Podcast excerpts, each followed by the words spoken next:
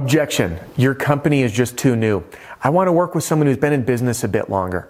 I hear this one a lot because I work with itty bitty companies that are just starting to quite a few of the top 100 roofing companies in America. And I want to do a big shout out because I just brought on a new company the other day and they're dealing with this. Two young guys, great leadership, and their biggest objection your company is too new. So how do we overcome this? Because if we don't, we start losing business to the big boys or to our competitors, especially when we know in our heart of hearts that we can and will do the right thing. We'll serve homeowners the right way. And there's many advantages to working with a younger or newer company. Well, it's all about how we position and present it, but that's easier said than done. So I'm going to be explaining that exactly in a story right after this. First, I just want to say uh, welcome or welcome back. My name is Adam Bensman, the roof strategist. I'm really glad to have you here. Everything that I do here on my YouTube channel and on my podcast is designed to help you and your team smash your income goal and give every customer an amazing experience. And my hope is that every single video that you watch of mine, you end up with at least one actionable thing to use in the field the very next day. So if you've ever faced this, your company is too new, too young, whatever it is, this video is going to help. All right. Positioning is everything. So I want to tell you a story. I'm watching this cooking show, Top Chef, the latest season of Top Chef, if you've ever watched it. Sheen and I are watching it, and it's Restaurant Wars. This is like the crux of the show, the toughest cooking challenge that they face. And at the end of the first round, this one chef makes a dessert and he makes a cake. But there's a problem. The cake crust overcooked, and it got so stiff that it turned into like a cookie. So when the first dining guests cut into it, they would saw at it and go pop, and then the, the part of the cookie would shoot and slide off the plate. That's not a good thing for anyone. But it was too late. How do you pivot? You either are going to lose the whole thing around this one dessert, or you got to figure out a better way to present this. So last minute, the chef starts to think, and he's really clever, and he says, Hey, since we can't change the crust, it is what it is. All we need to do is change how people experience it. So he runs over and he grabs all the servers and he says, listen, as you serve our desserts, what I want you to do is tell everybody this is a handheld and to now eat it like a cookie. Because people are used to eating a cookie that has that sharper chew as opposed to trying to use a fork and knife and have it shoot across the table. And then what happened next is every dining guest was not served silverware, they simply ate it just like a cookie. It was the same flopped dessert, but it was all about how it was presented. So when it comes to you dealing with this objection, your company is too new, all you need to do is to learn how to overcome it properly. But before we overcome it, I have to cover some ground rules. Every objection, this is what I teach, by the way, in my all in one sales training and sales system. Every objection falls into one of three categories. They don't trust you yet. They don't think they need you or a roof, or it's a money issue. So I want to ask you, what does this mean? Your company is too new. Trust, need, or money? It's trust. It means I don't trust your company because you're too new. You're not established. How can I count on you? How can I count on you to come back if something's wrong? So, what we need to do is use the ARO formula that I teach acknowledge, reassure, overcome to overcome this. I'm going to give you the main angle to present this in a valuable way to your homeowners. First, we need to acknowledge, hey, Mr. Homeowner, I understand that we are, in fact, a new company. You are dead right about that. By the way, agree with people and repeat back what you've heard. Reassure them. Listen, I've heard this quite a few times with the folks we've served because after all, your concerns are that we're new. Are we going to be around? Are we going to stand behind our work? What happens if something goes wrong? There's nothing wrong with telling homeowners what they're thinking because you know what they're thinking. When you share that with them, it puts them at ease. All right? Then we overcome. Now, the advantage, Mr. Homeowner, of working with a company that is very new is that you're not just a number to us.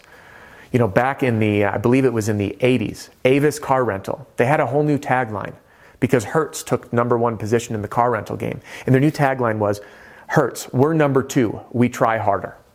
And what ended up happening is they gained a tremendous amount of market share because of their commitment to their customers and they cared. And they made that front and center. So working with our company, although we are new, you're not a number to us. When you call, you're going to get a real person.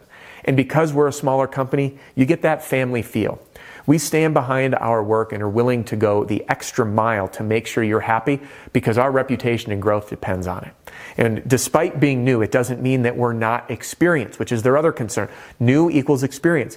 Now is your time to share your experience. Even though we are a newer company, our combined experience as an organization, the owners, the salespeople, is X number of years combined. And we are committed to showcasing our level of dedication and service to you through the honor of earning your business. So there are many advantages to working with us as a newer and young company, from the small family feel, not being a number, getting a real person when you call, and a dedication to service, and knowing the fact that our reputation rides on it. So you can be rest assured we're going to be going the extra mile to make sure you are happy. And what's important, so that's the end of the role play. What's important is that if you share this, you actually stand behind it.